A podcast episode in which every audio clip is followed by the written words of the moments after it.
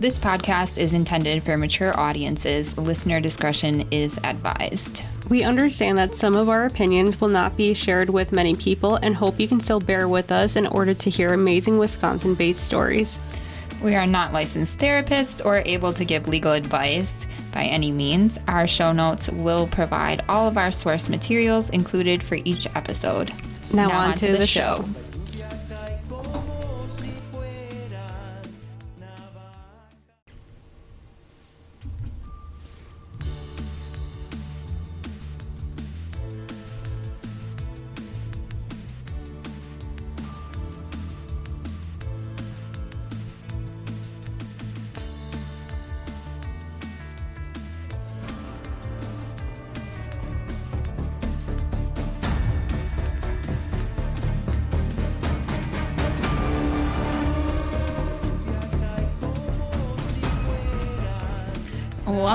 to All the Sins of Wisconsin. I'm Fallon and I'm here with Mims. How are you? I'm doing great. It's beautiful out. Oh my god, so beautiful. I finally got the freedom panels taken off. What is that? Did you see?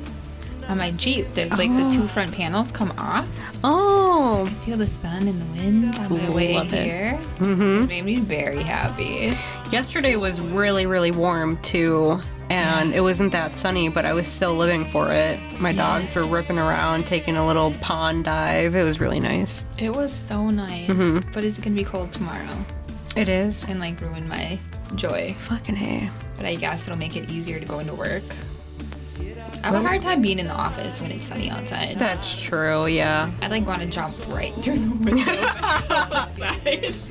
I I totally told get my it. boss I wanted to work in the parking lot. he said maybe we should get a tent. You know, one of those like nice little fancy ones. I don't see why that wouldn't work. Yeah, Okay. I have a laptop. Yeah. I will seriously go on the porch one day. And then, I mean, have a hot spot. Like, there's no reason why you can't do that. yeah, I can just open my window right and get the internet from inside. Sure. Yeah. Yeah. I'm sure that'll look really professional at the office if you're just sitting outside. You're like, what up? Are you here for your appointment? Get on in there. I can help you solve all your problems. Trust me, the lady on the porch. Lady on the porch. I like that. Okay. Do you got anything? Um, no. No. Okay. No, do you? So yeah, we got a few things here. So a few things. yeah. So You on the paying attention to life, unlike me. Well, slightly. Um, one thing is related to us. So we're going to be doing a, uh true crime convention Oh, yes. in August on the 19th and the 20th, and I believe it's Champaign, Illinois, which is super cool. It's called Dark History and Horror Con.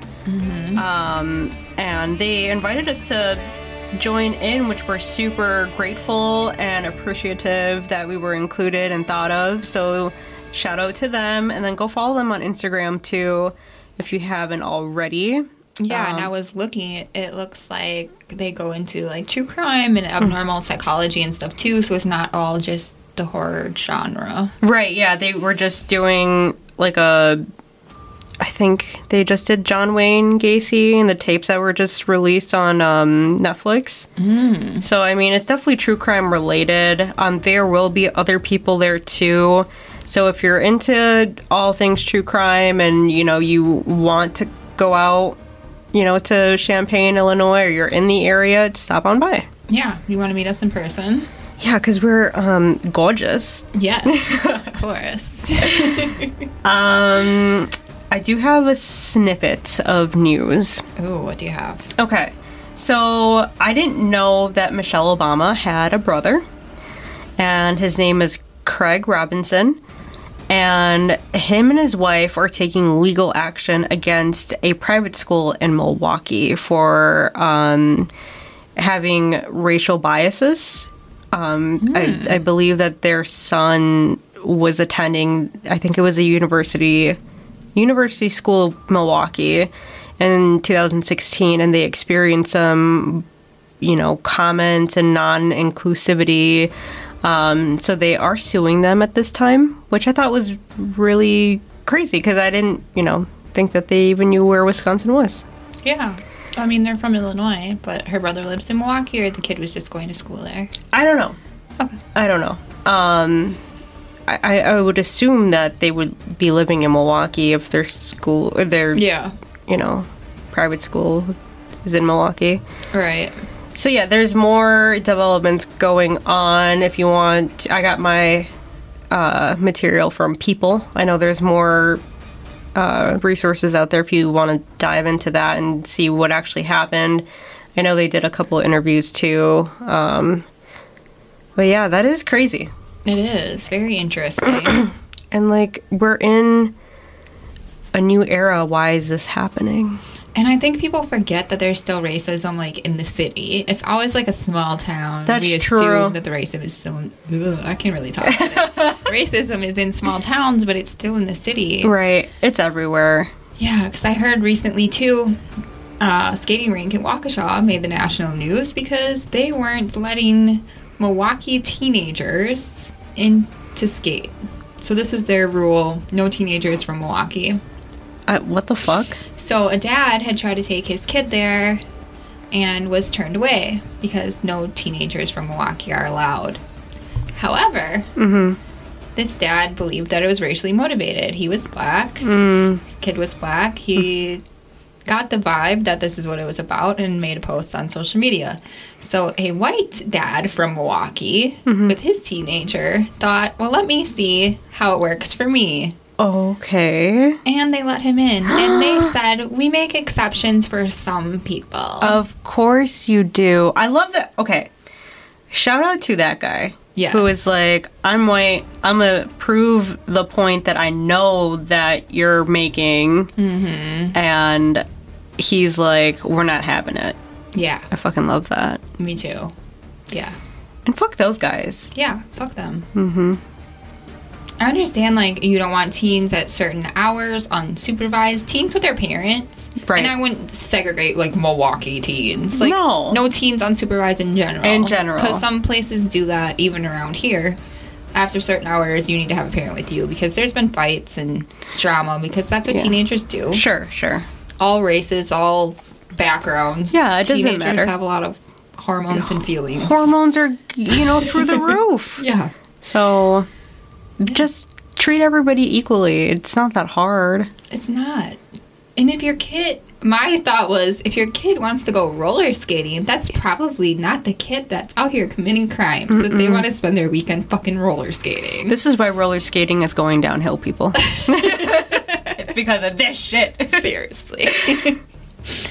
So yeah, that's basically all I got. okay. I don't think I have anything. Okay. The Bucks smashed the Bulls today. I got that. I'm a basketball fanatic. Yeah, I can't.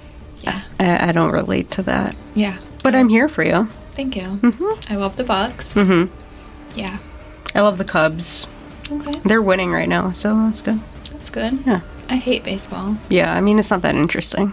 It's, it's not very interesting. No, it's not. Do you actually watch the games? Sometimes, you know, but if if I know they're doing terribly, I'm just like, fuck it. I'm not gonna watch this shit. You watch a whole entire game? I mean, not continuously, but I'll, I'll, you know, glance up and I'll be like, okay, okay, yes, you're doing things, hitting balls, doing the right things. Okay, cool. And then I'll like go and do another thing, and then I'll peep back up. So yeah, I'm not like, oh my god, this is happening, or I'll like, I won't mm. slap somebody because of something terrible or whatever. You know, like, Oh, I'm like that about basketball. yeah. I will scream at the TV. oh, okay. I hate the refs, oh my god, they're just doing their job, man. They're just but they're terrible. Oh. Sometimes they're terrible. I, all I hear about for the Bucks is Giannis this, Giannis that, and I don't know who Giannis is. Well, but Giannis is amazing. see, there you go. You're proving my Giannis is an amazing human. hmm He's an amazing basketball player. hmm He's just great. My friend, her husband is a newly converted Bucks fan. Um, I don't know how you become a you know a basketball fan like in your 30s like randomly, but it did happen. And It's because the Bucks are amazing. It's sure. and is the kids are like, and Giannis this, and Giannis this. And I'm like, how do you know Giannis? Like, what? Everybody knows Giannis. Everybody knows yeah, he's the MVP You're like, of yeah. the league the last couple of years. Clearly, I'm not with it, so No, We're gonna have to and move past it. Kind and happy and yeah, okay. yep, There we go. yeah.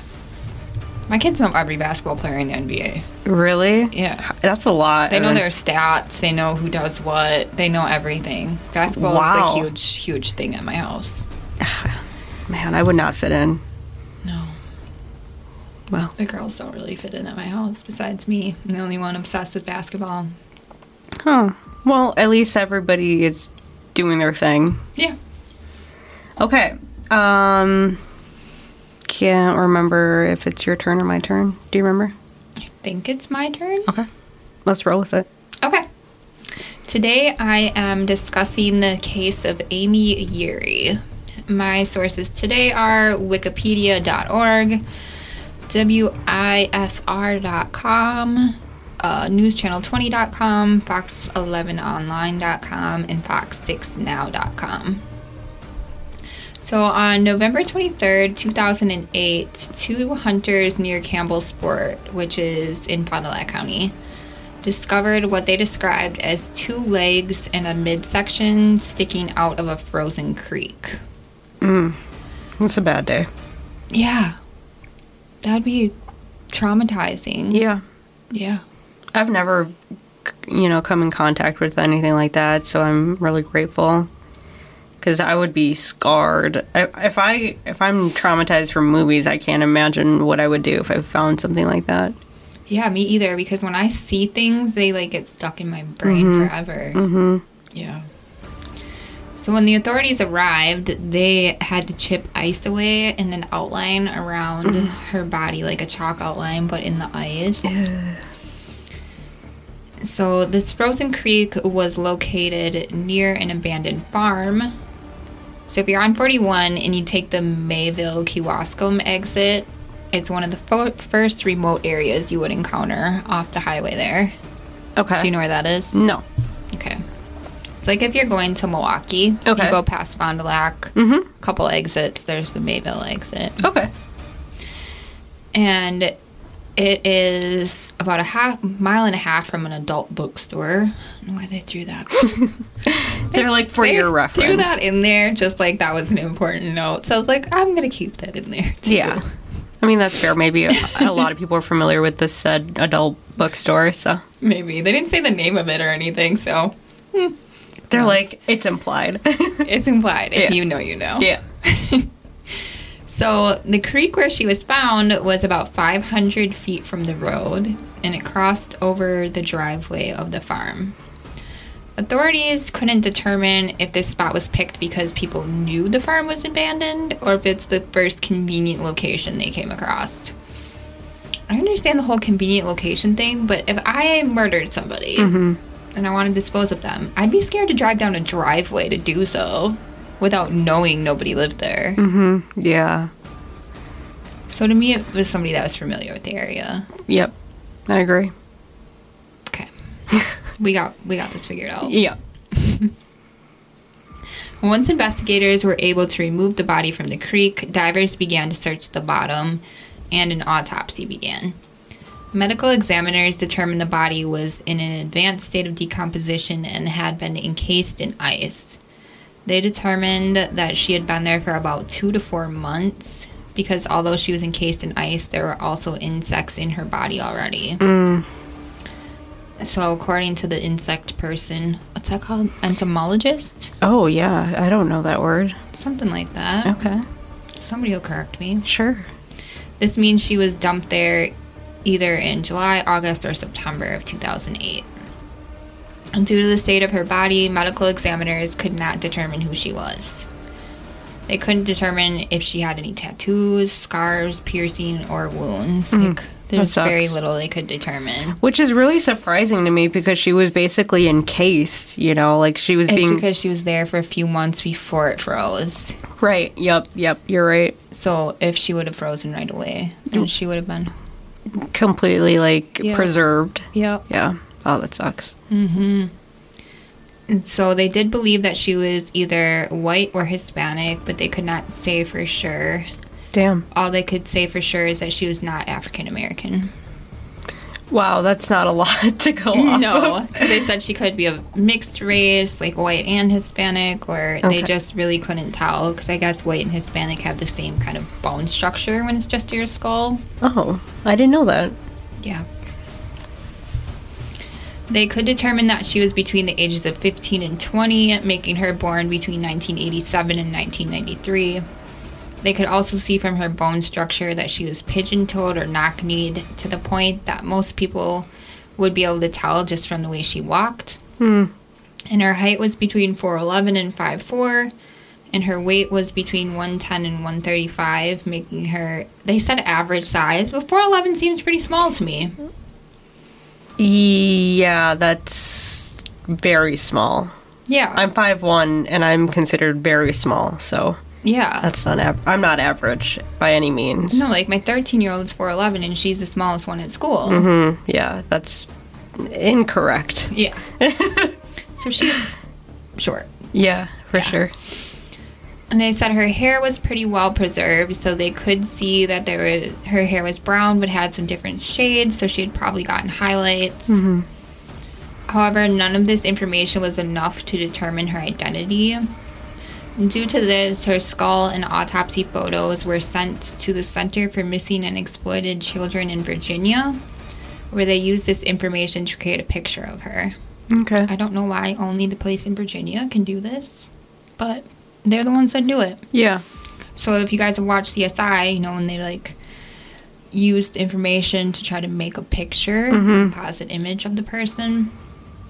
So they did that for her, but they said this method has not always been accurate with other unidentified people because people have been identified later and didn't look anything like their sketches. I feel like that'd be so hard to do. Like, Yeah. you, it, this body's decomposed. You barely have. You can't even know if this person's white or Hispanic or whatever else.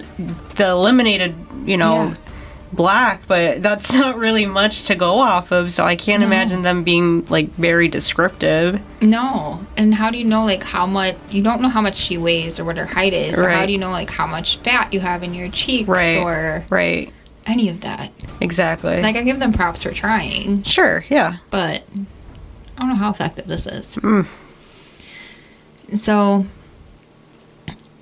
in some cases they have said just like you said if you don't know what race they are there's been people who they, they thought were hispanic and then they were identified and they weren't hispanic or vice Right. versa Right. Yeah. because they just don't know the bone structure is the same would you just guess I, I yeah, I guess they just do the best that they can, but it I I don't think it's that effective. no if anybody knows how you figure out how you determine if you don't know which race they are which race you're going to draw the picture as let yeah. us know Yeah. 'Cause i'm very curious mm, about that Yeah, me too.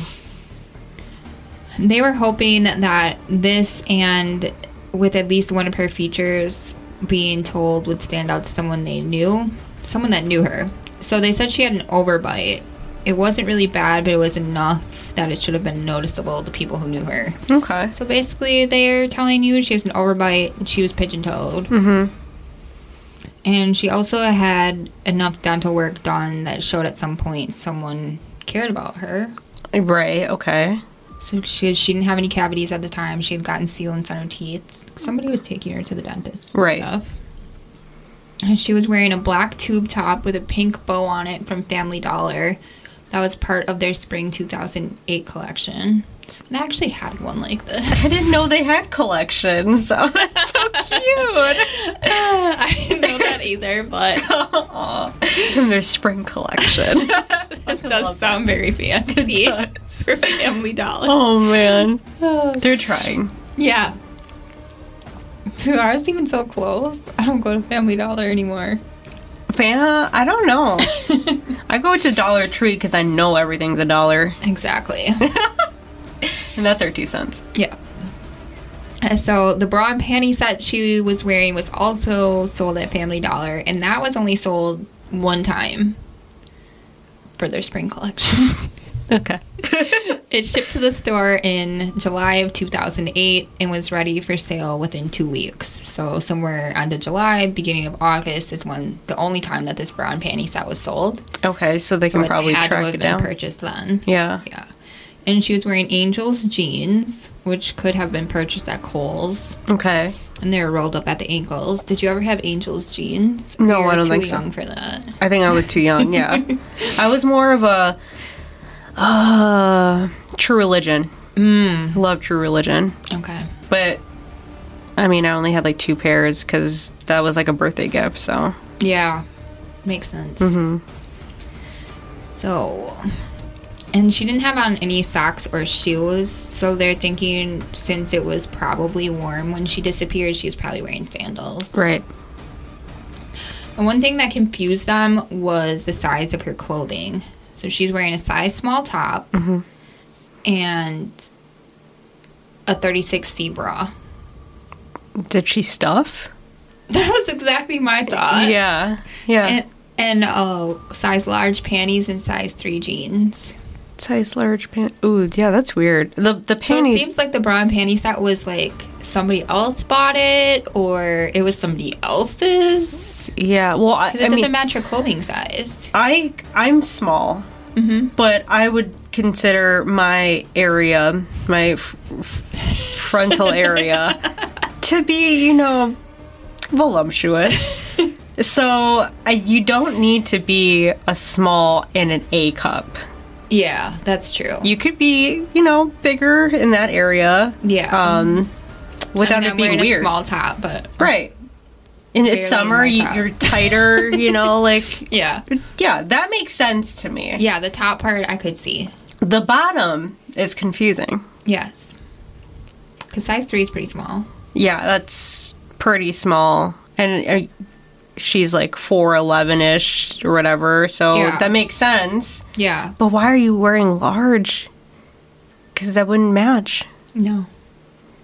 Unless it was large children's underwear.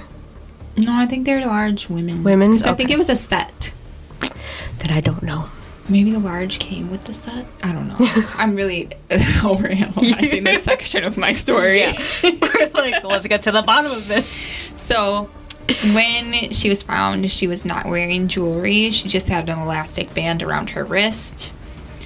But they thought maybe she had been wearing jewelry and had lost it at the bottom of the creek. So they had metal detector people come in and search, and they did find a penny-sized Saint Benedict medal. But they couldn't determine how long it had been in the water, so they didn't know if it was hers or somebody else's. I feel like that's just a wild goose chase. Like, Definitely. how would you be able to know it was actually hers? Yeah. There's no way. Mm-mm. So her dental chart and DNA were entered into all possible relevant databases, but no match came up. Investigators could not even tell how she died. They don't know like if she was murdered, if it was a drug overdose, if it was an accident. Damn, there's just a lot of unknowns. Yeah. And so she was labeled as Fond du Lac County Jane Doe. Did you ever hear about her? Mm-mm. Okay. It was a big thing in 2008, and then in 2011, December 7th, 2011, they laid her to rest at Cattaraugus Cemetery. Okay. I didn't say that right, but You it's tried. close. Yeah. But they didn't give up trying to identify her. Detectives and even retired detectives stayed on the case because they were just so sad that nobody knew who she was. Right, and like s they probably probably were like somebody out here has to know her, Yeah. and it probably was really difficult for them to process that nobody was claiming her. Yeah. It's have you ever went on NamUs and seen the unidentified people? No, but I feel like that would make me cry for like a month straight. It's horrible. Yeah. Yeah. There's so many people who are unidentified. So in April of April 23rd, 2018, they exhumed her body so authorities could do additional testing. They wanted to create a new image. They wanted to do isotope testing. And this was around the time that Joseph DeAngelo was identified through genealogy. Mm-hmm. So they are like, well, we're going to do these tests. So they did the isotope testing, and that determined that she had lived in southwestern United States for most of her life, somewhere like Arizona or New Mexico, Wow. and that she had only lived in the Midwest for approximately a year Okay. before she disappeared. Wow, that's that's crazy that you can find that out. Yeah, you can test the chemicals like in your hair and in your bones. Holy shit. Because there's different minerals in each different area of the United States. Yep. Wow. Yes, that's really cool. Mhm, That is, yeah. I like nerdy science things. yeah. So they figured that part out. And then they also were like, well, let's try this forensic genealogy thing. It's been a big hit with other cases. We're solving things. Mhm.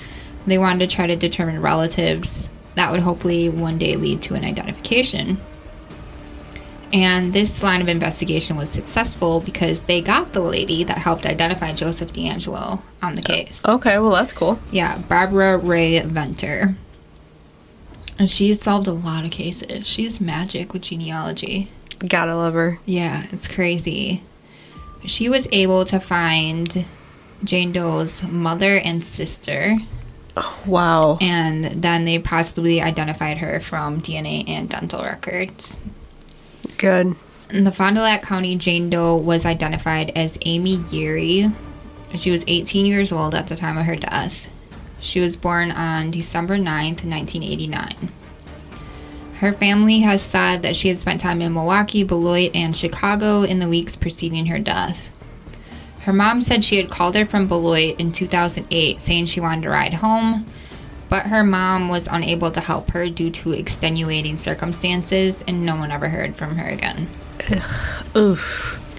And prior to this, she had been living in Rockford, Wisconsin with her mother. Rockford, Wisconsin. Rockford, Illinois. I was like, there's a. Rockford in here? No, no, there isn't. Reports indicate that she had been transient prior to her murder, and they say she was a victim of sex trafficking, but I don't.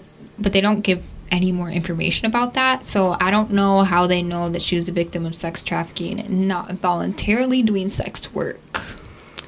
yeah. I don't know. I don't know that part Mm-hmm. because I couldn't find any information about it. I'm like, I want to know more, Mm-hmm. but there's no more to, no more public information. Right. Authorities still haven't determined what exactly happened to Amy, and they're still looking for tips from anyone who knew her prior to her disappearance. They said even the smallest piece of evidence could make a difference because they don't really know how she got there, Right. what she was doing in Fond du Lac County, like because this is a rural area in Fond du Lac County. It's not mm-hmm. like a great place for sex work. I wouldn't think.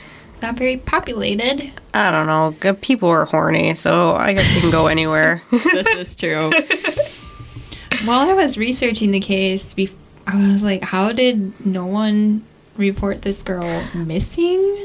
I was thinking that before, but I'm like, I, it, maybe that's just too obvious of a thing. But I don't know because I'm like, well, No. couldn't they cross-reference people that were reported as missing to say, Yes. oh, okay, this is the height, this is Yes. the That's what they do. Yeah. And there's people like on Web Sleuths and other citizen detectives that they do that a lot. Mm-hmm. They're bored at home watching TV and they go through NamUs and they go through missing persons and they try to match the people up. People do that. People do that. Holy fuck! They solve cases doing that. wow. Yeah. What are we doing? We're saving the world on our podcast. okay, all right. I feel better. Yeah, there is people that do that. So I was getting kind of irritated. I'm not gonna lie that mm-hmm. nobody had reported her missing. Right. Or But- did uh, they just not look into that? Well, I did a little more research after I wrote my story because it was Okay. bothering me, Yeah.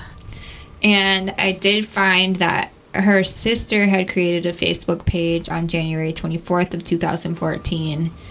She had been searching for her sister the whole time, Ugh. and they weren't permitted to report her missing until I think 2019. But she went missing in 2016, or she was found in 2016? 2008. 2008. Oh my god. Yeah. Why? Well, I think because she was transient. Who gives a fuck? Yeah, that's my thing. Who gives a fuck? Yeah. I think the whole thing is tragic. And then there's a lot of tough questions. So, how do you know when to report somebody missing if they're transient to begin with. Like if you don't have a stable home and I don't know where you are from day to day, like at what point do you report people missing? How do people determine that? I guess it depends on the the situation because if you know, okay, she is transient, uh, but she calls every Thursday. Yeah. Okay, well, she didn't call this Thursday. Right. I should be able to report her missing or whatever. Like Yeah. at least get it on the books. Like, hey, Yeah. she's not doing her usual thing, or Yeah. or if this person's pretty erratic of getting in touch with people, but you know that they always do within a span of time and they don't, then I would be like, okay, that's enough. Yeah. It wouldn't be years. Right. And I think, okay, if you guys are listening and you're transient, can you just have like a dedicated check-in time, like every two weeks on Saturday? Send I, a I call my mom quick or text. send a text. Yeah. Yeah. Send a Facebook message. Mm-hmm. Post on social media. Do something so people know that you're still okay. And if you don't have a phone, just get a piece of paper, send a, a letter that's Yeah. that works just fine. Like I know I would love to get regular mail. I never do. Right? Just get junk. Yeah. And then my other question was so, like in this case, they said they couldn't pick her up. Which I get. I guess her mom had car problems or something. Okay. But if you have a family member like this, how do you decide when you stop helping them? That is a really difficult question to ask. Right. You don't have to answer if you don't have an answer. But I was thinking about that. I'm like, when do you know that you're really helping them? Or if you're just like mm, creating codependency? Right. Yeah, like always having that safety net within Yeah. you for them to be like, okay, well, I'll always get bailed out. Yeah. I understand that, but I'm sure I would feel immense guilt if I knew I could have done something and then Yeah. um, this person ended up dead. Yeah. I wouldn't want that weighing on me. But we all have our limits, so Right. I'm not here to judge either. Right. It's Just very like, how do you find your limit? Yeah. Know what the limit is? Because I'm like you. I just would keep going and going and going and going to rescue people. There's some people in my life that I've rescued numerous times. Yeah. And it's hard to not do it. I guess I would be. I would. I've been working a lot within my own self of having like emotional boundaries. So Yeah. I've I've discovered my emotional boundaries, and I think that everybody should. So I guess how much you want to put up with, and how much you know that you can, without being like this is a constant thing in my head that I keep thinking about and taking over my life Yeah. That's a good point. Boundaries are important. Everywhere, Yeah. all the time. Yeah. Agreed. All right. So if anybody did know her, it'd be great if they could let the police know. Mm-hmm. The Fond du Lac Police Department, Fond du Lac County Sheriff's Department. If you knew her, if you saw her before she died, knew who she was around, anything, they need to like piece back together her whole life from the time that she went missing. I'm glad that they're still invested in her story and trying to figure out what happened because I know a lot of people are like, okay, she's been identified. What's next? Yeah, because she was just identified recently. Yeah. Because it wasn't right away in 2018. I think it was 2021. Oh wow. just a, just months ago that she was identified. So once she was identified, then they started going to her contacts, like who is she with, who is she hanging out with. Mm-hmm. Because if she was being sex trafficked or doing voluntary sex work, she was going to be with other girls, probably Right. men. mm-hmm. Most people aren't just by themselves in a hotel room. It's usually a group thing. Right. Yeah. So somebody knows something. But uh, the thing about that, though, is this community does not like to uh, get themselves involved in this type of thing, or even, you know, go and talk to law enforcement, just because then they implicate implicate themselves. Yeah. So that's the downside of that. Yeah. But I don't think the police are going to bust you for sex work. I if hope you, not. If you just go in with a tip. Right. I would. Yeah. Do it I'm sure- anonymous. yeah, you can be anonymous. Yeah. Definitely. Yeah. All right. Good story. Thank you. Good story. Lots of twists. Yeah. Um, well, I'm glad that they found out who she was or is was yeah, and um, at least that's resolved. Yeah, her family can have some closure because it's so hard just not knowing Mm-hmm. if somebody's okay, they're not okay, where they are, what's going on with them. Right. Like, you just have to wonder every day are they happy, like living their best life, or they're dead, or they're like in a terrible situation? Yeah, that that would eat me up. Yeah, I don't know how I would deal with that. Well, at least there's that. I hope that they get more information. And obviously, Yeah. if you do have information and you don't feel, you know, safe disclosing it with your name backed by it, just do it anonymously and Yeah. help bring some closure to it. Yeah, definitely. Alrighty. What do you have for us today? I have a question for you. Do you know what Norman Bates, Leatherface, and Buffalo Bill all have in common? No. They are all loosely based on Ed Gein. Oh. So I know that the story has been told time after time, but this one of Wisconsin's most notorious stories. So we're doing Ed Gein, Ooh. and I know that this story has been told over and over again, Yeah, but this is Wisconsin based podcast. it is. We have to cover him. Yes. I got in- inspired. Um, my husband's coworker came over, and Jake was like, "Oh, she does a podcast," and he goes, "Oh, Ed Gein, right?" And I'm like, "Yeah," and he goes, "He killed like a whole bunch of people, right?" And I'm like, "Actually, incorrect." So, I know a lot of people know about Ed Gein, but do you actually know what he did? I don't think so. I don't think people really know. I don't think so either. So that's why today we're doing a deep dive. Okay. I'm Uh, ready for it. Good, strap. Uh, I got my sources from Wikipedia, of course. Donate to them if you can. Um, quotes.com, all that's interesting. And people.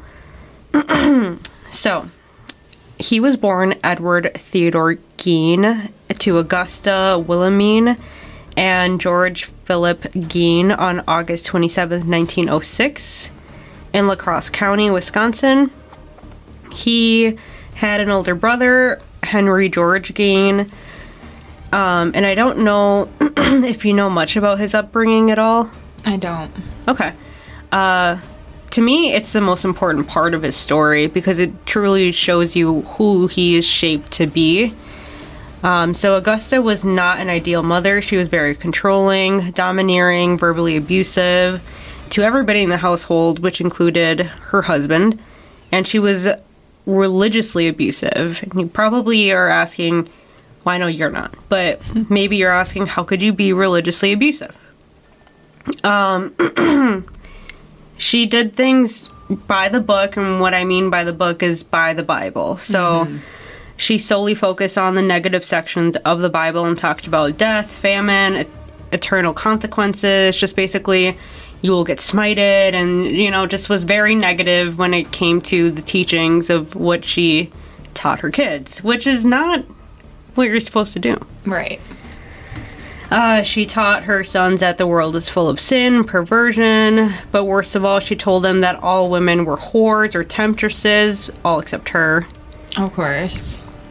Um, it has been stated that she only had sex with her husband to have children and that it was not enjoyable for her. And once Ed was born, she did not feel the need to continue with asexual or even a romantic relationship with her husband any longer. So it's just very kind Poor of. guy.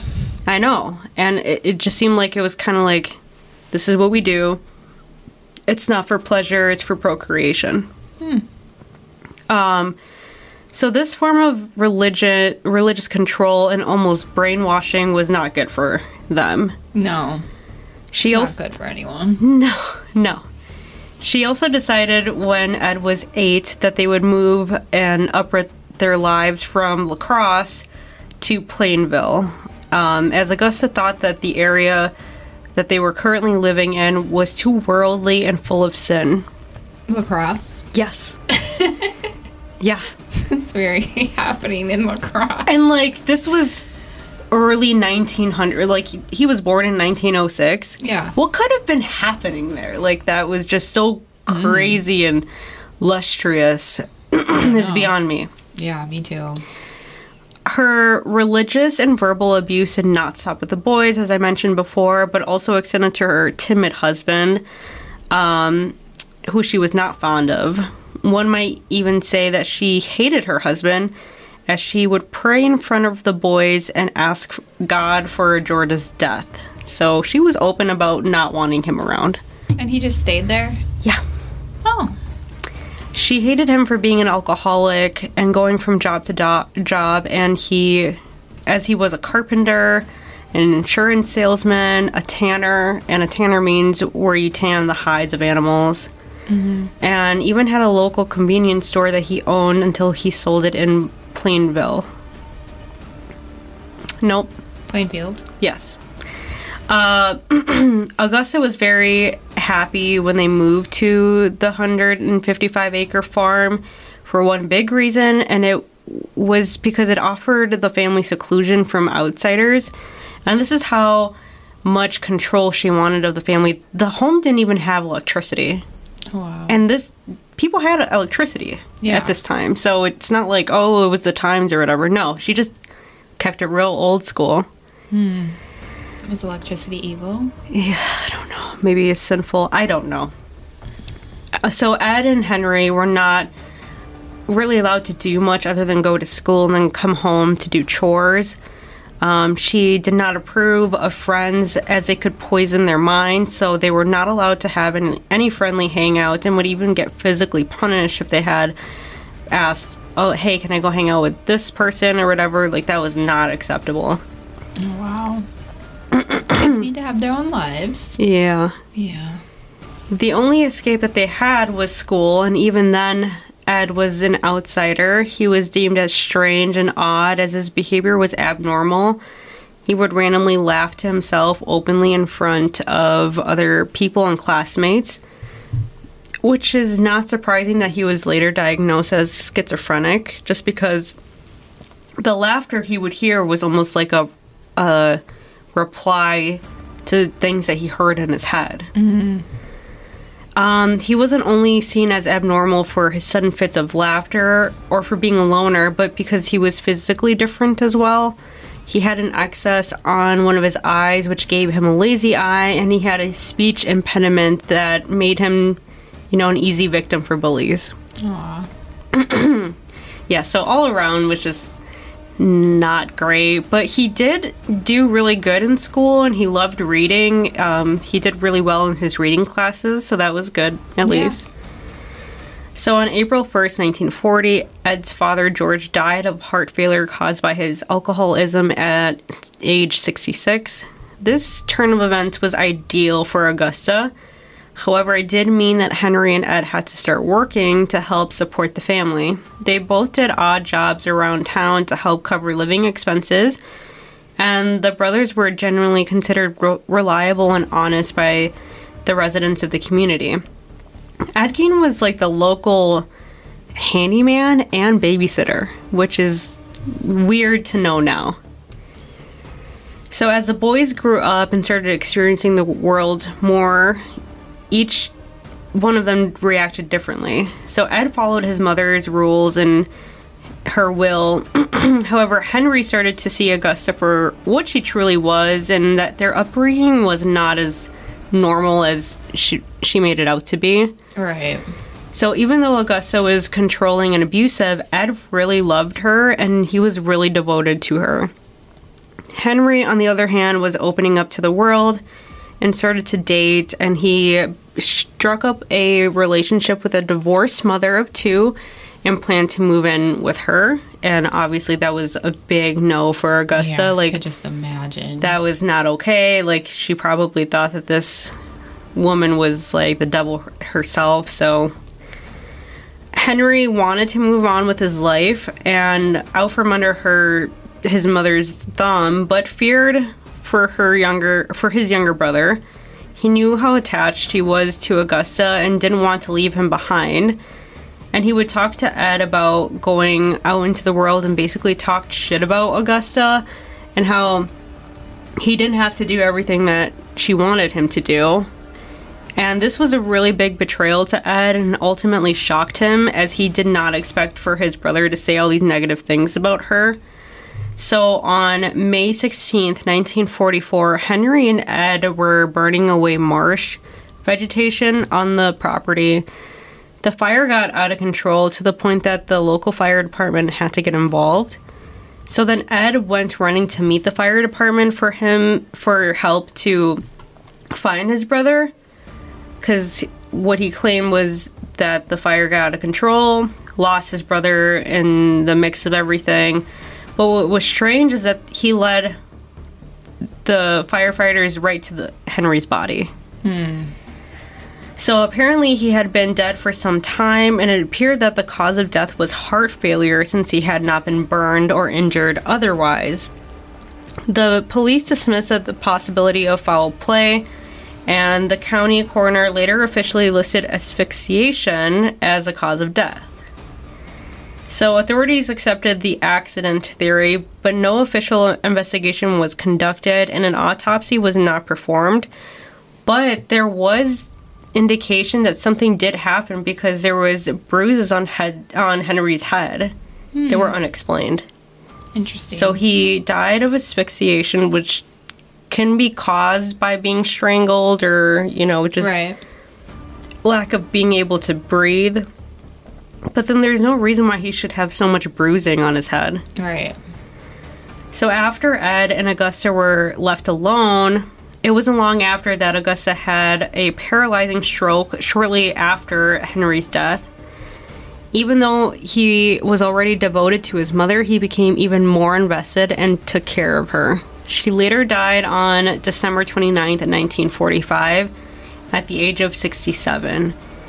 And we can all assume Ed took it very hard and was devastated by her death. Um, basically, his world was no more. Right. Because he never had any life of his own. Yeah. And what Augusta didn't realize is that the way she raised her children had some serious consequences. Yeah. Uh, she made Ed emotionally dependent on her. She made her beliefs his beliefs. She sheltered him from the world.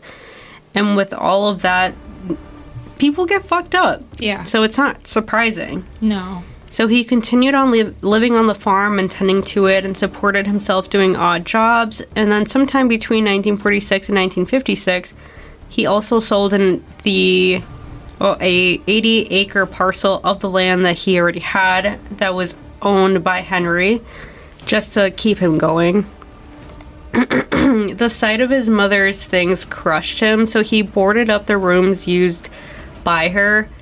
The house went to shit right away, so nothing was ever clean. He was living in filth. However, the rooms he boarded up were left in pristine condition.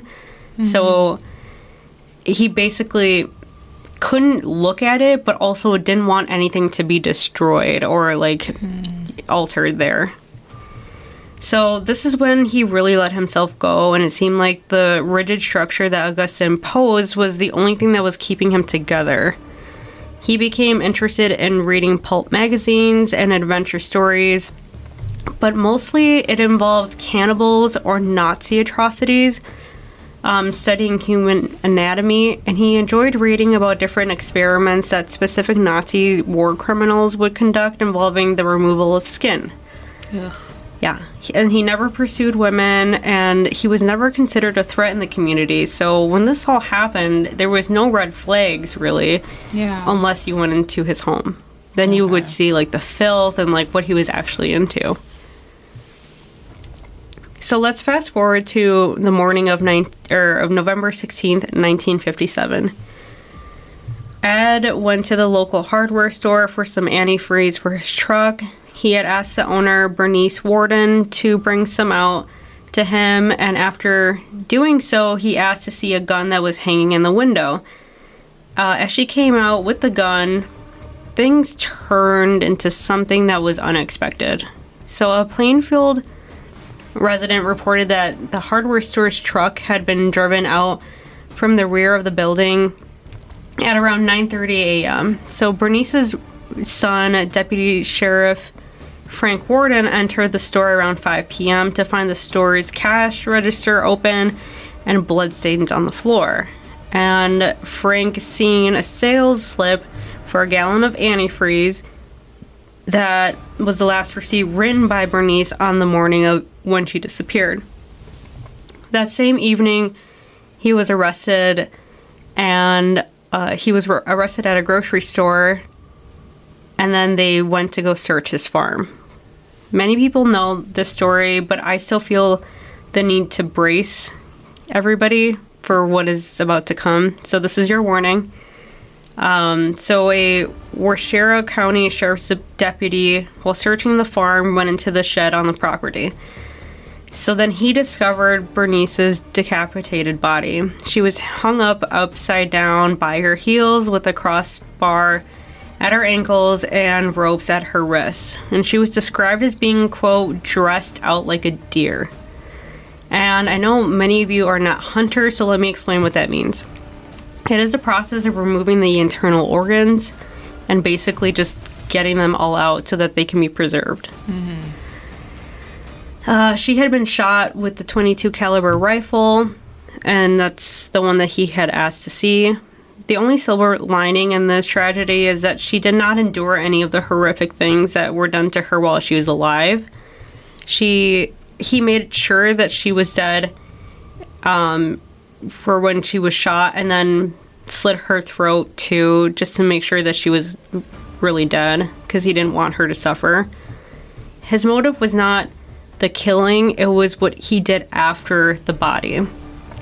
So as I said, um this have you watched Silence of the Lambs? Yeah. So that's my all-time favorite movie. Um, and they have a quote in that movie that says, when they're trying to track down who Buffalo Bill is, um, Dr. Lecter was like, no, that's incidental. What is the first and principal thing he does? What need does he serve by killing? No, he covets. That's his nature. And how do we begin to covet? Do we seek out things to covet? M- make an effort to answer. So that's what he does. His satisfaction was not that of killing, but what he got from the killing, which was the body parts. Right. So let's go into what the investigating officers found in the home. Are you ready? I'm ready. Okay, let's go through the whole list of what was found. Um, so there was human bone, bones and fragments, a waste basket made of human skin. He fashioned, yeah, it's it's only gonna get worse from here. He fashioned several chair seats out of human skin, um, skulls on his bedpost, female skulls, some with the tops sawn off, bowls made from human skulls, a corset made from a female torso, skinned from shoulders to waist, leggings made from human leg skin, masks made from the skin of female heads. Um, they also found another resident of this area, Mary Hogan's face. Um, it was actually a face mask at this point, was found in a paper bag. Um, her skull was in a box.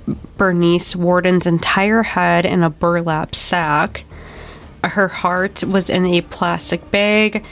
Um, and then nine vulva in a shoebox. And for the men who don't know what that is, it's the outer part of a woman's genitals. Um, a belt made from female human nipples, four noses, a pair of lips on a window shade string, drawstring, a lampshade made from the skin of a human face, and lastly, fingernails from female fingers. All of these artifacts were, if you can even call it that, were collected as evidence and photographed at the state crime laboratory and then decently disposed of. I don't know what that means. Um, I hope they burned it, but that would probably smell horrific. Um, and anyone can really see what was all inside of the house to this day because they took extensive pictures of it. Ugh. So, while in custody, investigators wanted to question him for the murder of Bernice and for everything that they found on the farm, because that is questionable. Definitely. Um, before he would say anything, can you do you know what he asked for? Hmm, I have no idea. Wasn't an attorney. He asked for a slice of apple pie with a slice of cheese on it, which grossed me out even more. Yeah, that's weird. And why? I don't know.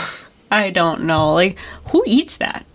And how is that what you're thinking about when you're He's probably like, I'm, jail. I'm a little hungry, so I, I'm gonna need a snack before I dive into this whole mess. I guess he knew it was going to take a while to unravel. Yeah.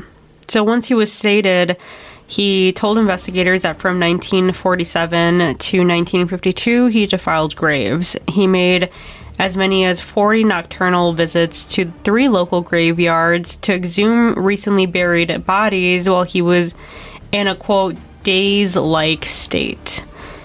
He claimed that many times he would just come to in the middle of the cemetery and not knowing what was happening.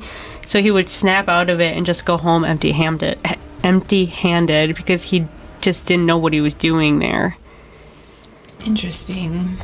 Which is understandable because he kind of he was diagnosed as being schizophrenic, so I don't know if that has a tie-in to what he was doing or not, but I I wouldn't see why not. Yeah, it sounds like he was like disassociating. I don't know if that's a symptom of schizophrenia or not. You're right. So the reason he dug up the graves of recently buried middle-aged women was because of the thing I mentioned earlier that he was royally fucked up by his mom and developed mommy and attachment issues. Yeah. He thought it would make sense to gather body parts from these graves, bring them home, make a construct of his mother so that he can always have her around. The difference between the 1960 movie Psycho is that Norman Bates wanted to be his domineering mother after she died. Ed Gein, however, wanted not to be his mother, but to have her around forever. The rest of the body parts that were not needed for the suit he was making to reconstruct his mother were then tanned and made into other paraphernalia, which was found in the home, as more of decoration. He admitted to stealing nine graves from local cemeteries and led investigators to their locations. He was very calm during this entire ordeal and very mild mannered. So he was just like, Yep, this is what I did. Um, I'll show you. Very polite, which is, you know, he was always considered to be trustworthy and reasonable and dependable. So that's not shocking. I don't think people realize that about like murderers either. They can be perfectly normal. Mm-hmm. 99% of the time and kill people the other 1% of the time. I have mixed feelings about this guy because um, I don't think he's the worst of the worst. No. Uh, because he did kill two women officially. Mm-hmm. He didn't go on a rampage. I'm not Right. trying to excuse his behavior, but Right. people think of him as like vile, which he is. He is vile in his own Right. way, but he's not. I don't know the Night Stalker. You know, yeah. he he, he didn't want to trying to terrorize people. Right. He didn't want to rape. He didn't want to kill. He. It was just he was coveting. You know, he Yeah. wanted to get the things that happen after somebody dies. Yeah.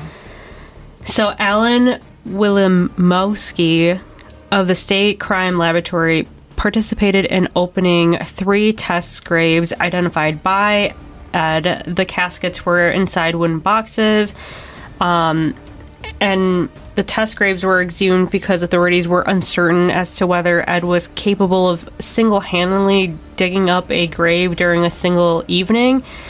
But it was true what he did because as we all know, like all the body parts came from somewhere, and there was a bunch of them where he would go back to return jewelry because he wasn't in there to steal, you know, people's belongings. He was there to steal body parts. So he would go and return the jewelry that he didn't need or want, um, which left evidence of him actually being there. So he didn't like disturbing the graves. He didn't like killing. He even didn't like the smell and was, quote, that was the reason why he didn't have sex with the bodies because he stated they smelled too bad. During state crime laboratory interrogation, uh, Ed also admitted to the shooting of the shooting death of Mary Hogan, um, who was a tavern owner that was missing since 1954. Um, and uh, she was later found in his home.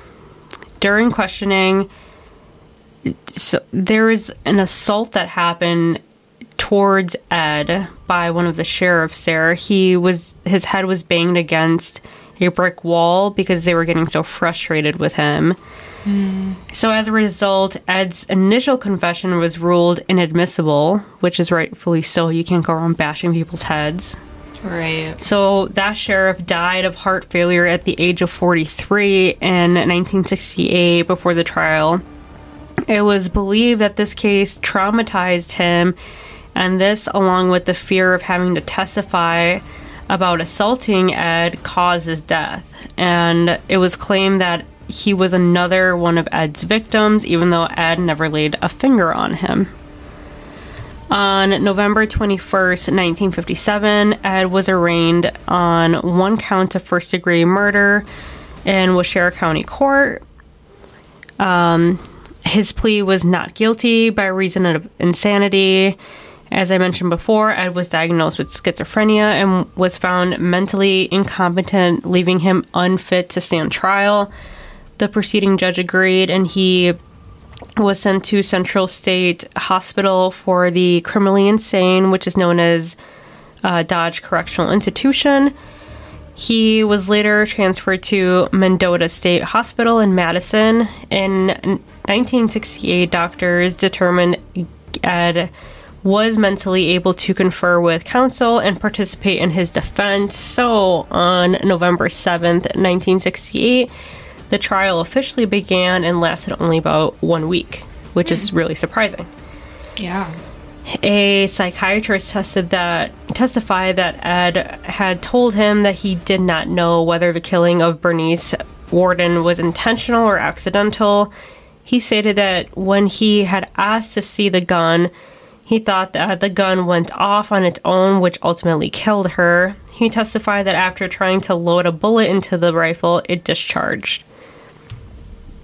At the request of the defense, Ed's trial was held without a jury, and then presiding judge Robert H. Gollmar found Ed Gein guilty on November 14th.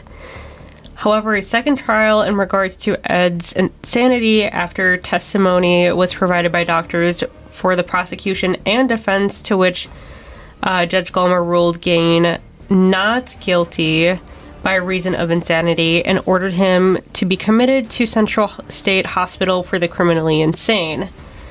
So the judge wrote, due to prohibitive costs, Ed was tried for only one murder, that of Mrs. Worden, even though he admitted to killing Mary Hogan as well. Hospital officials stated he was a model inmate and he seemed to have been better assimilated to the structure that was provided by staff and the hospital in general. It seems as if he was so conditioned by his mother to be told what to do that he functioned better that way. Yeah. Uh, Probably he never had to make any decisions for himself. yeah. That's so sad. So, as we know, as soon as his mother died, he was left all alone, and then that's when shit started really hitting the fan. Yeah. He became a grave robber, a murderer, a hoarder, just kind of a cretin, really, Yeah. and was just becoming more infatuated and interesting in really disturbing things. And it, it could have been, it, you know, his genetics because of what he was going through with schizophrenia and being untreated, Yeah. and um, his mom. Yeah. And just never being in the real, like a part of the real world because she always sheltered him and. Yeah. if you take a look at some of the pictures, you could just see the the chaos that was in that house. It was And that's a common thing with schizophrenia. Right. Like Chaos. there's no Yeah. I, I think he was doing better with all the structure, even though it wasn't good structure. We all do better with structure. Yes. just not Not just that structure. Not that structure. Yeah. So the Gein farm sitting on uh 190 195 acres was appraised at um, only four thousand and seven hundred dollars, which is equivalent to forty four thousand as of two thousand twenty or twenty twenty one. But knowing this market now, it probably doubled because this At is and it's crazy for that much land. Right. His possessions were scheduled to be auctioned on March 30th, 1958, but rumors swirled that his house would become a tourist attraction to which the locals were not ext- they were not happy about it. They were extremely upset. Right. Um, they did not want their small town being flooded with strangers day in and day out. And then there were small town people. And it's a creepy town. I've never no been. offense, Plainfield people, but I've never been, but I mean, this happened, and then that girl that made her boyfriend kill himself happened. So, not a lot of good things going on. oh, it just has a really weird energy. Mm.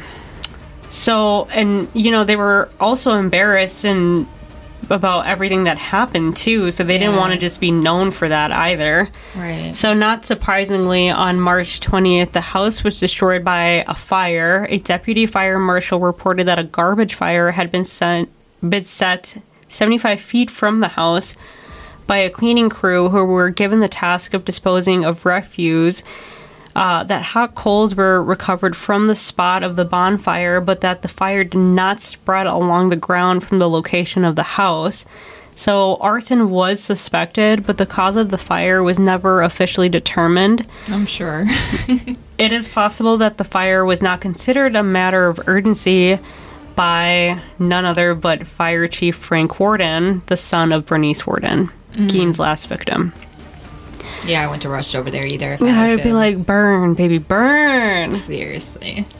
Uh, I'm sure that he did not want his mother to be re- remembered as one of Ed's victims and have, you know, people go and see part of her body there as a tourist attraction. Yeah, seriously, that's that would be terrible. So then word made it to Ed um, about his home burning down, to which he shrugged and just said, just as well. So nonchalant. Yeah. Um, so Ed's 1949 Ford sedan, which he used to haul the bodies of his victims, was sold at a public auction for $760, which is equivalent to $7,100 as of 2021 as well. Uh, to a carnival sideshow operator named Bunny Gibbons. Bunny then used the car as an attraction and charged 25 cents admission to see it. Um, I lost my place. I'm sorry. Okay. Um, so then Ed Gein died at the Minota, or I'm sorry, Mendota Mental Health Institute due to respiratory failure secondary to lung cancer on July 26, 1984, at the age of 77. He was then buried near his parents and brother. However, over the years, people would visit his grave and chip away um, of the stone head as a souvenir. Ultimately, the entire stone it, itself was stolen in 2000. It was recovered in June 2001 and it made its way all the way near Seattle, Washington. Oh my god. And it was- do the weirdest shit. I was, like, what are you gonna do with that? I don't know. Um, so then it was brought back and placed in the storage unit at uh, Waushara County Sheriff's Department, which, you know, just probably deters from people going and vandalizing in the area. Um, so the grave site itself is now unmarked, but it is not unknown. So Ed has inspired Hollywood on many films, as mentioned before. The movie Psycho, uh, the Texas Chainsaw Massacre, Massacre. Uh, my all-time favorite movie, Silence of the Lambs. If you haven't watched that one, what the fuck are you doing? Seriously. And there's even a band called Ed Gein. And yes, I am too scary to listen to what type of music they are putting out into the world, so I don't know what they what they play. Yeah, that's weird. And that is the story of Ed Gein, also known as the Butcher of Plainfield or the Ghoul of Plainfield. And I thank you very much for bearing with me. It just had to be done. Good job. Thank you. Excellent. That was a lot. It a lot of info. um, but yeah, I, a lot of people have misconceptions of what he did. killed a million people. I think is what people think is everything that they found in the house was from somebody that he killed. But he Yeah. was a grave robber. Right, exactly. And a lot of people kind of compared him to uh, Willie Pickton, the pig farmer from Canada, um, just because of the farm and but they were complete op I wouldn't say complete opposites, but they were very very different where Right. Willie Pickton, you know, brutally murdered people and then sold the meat and pig meat combined to people. This person was just disturbed and needed medication and did better in, you know, a structured mental hospital. Yeah. Quite different. Quite different. Don't uh, shelter your kids and force them to follow weird religious beliefs. Yeah. Yeah, that's all we ask. so thanks for uh, hanging with us for this one. Uh, I know that, like I said before, it's been talked about a lot, but hopefully you learned some new things about Ed. If you didn't already, then we're still glad you're here. Yeah. We love you guys. We love you. And make sure to do all the things that we ask you to do every week. Follow us on social media Yeah. at All the Sins of Wisconsin, Yeah, right which in. is WI. Mm-hmm. And you can email us, all the sins of WI at gmail.com. Correct. Tell us whatever kind of stories you want to tell us. We love to hear it. Mm-hmm. You just tell us how great we are. We love that too. Oh, we do love that. um, rate, review, subscribe if you can and if you know how. Um, and like we said before, and we'll say it again, and we'll never stop saying, we love you. Yes, we do. Bye bye. Bye.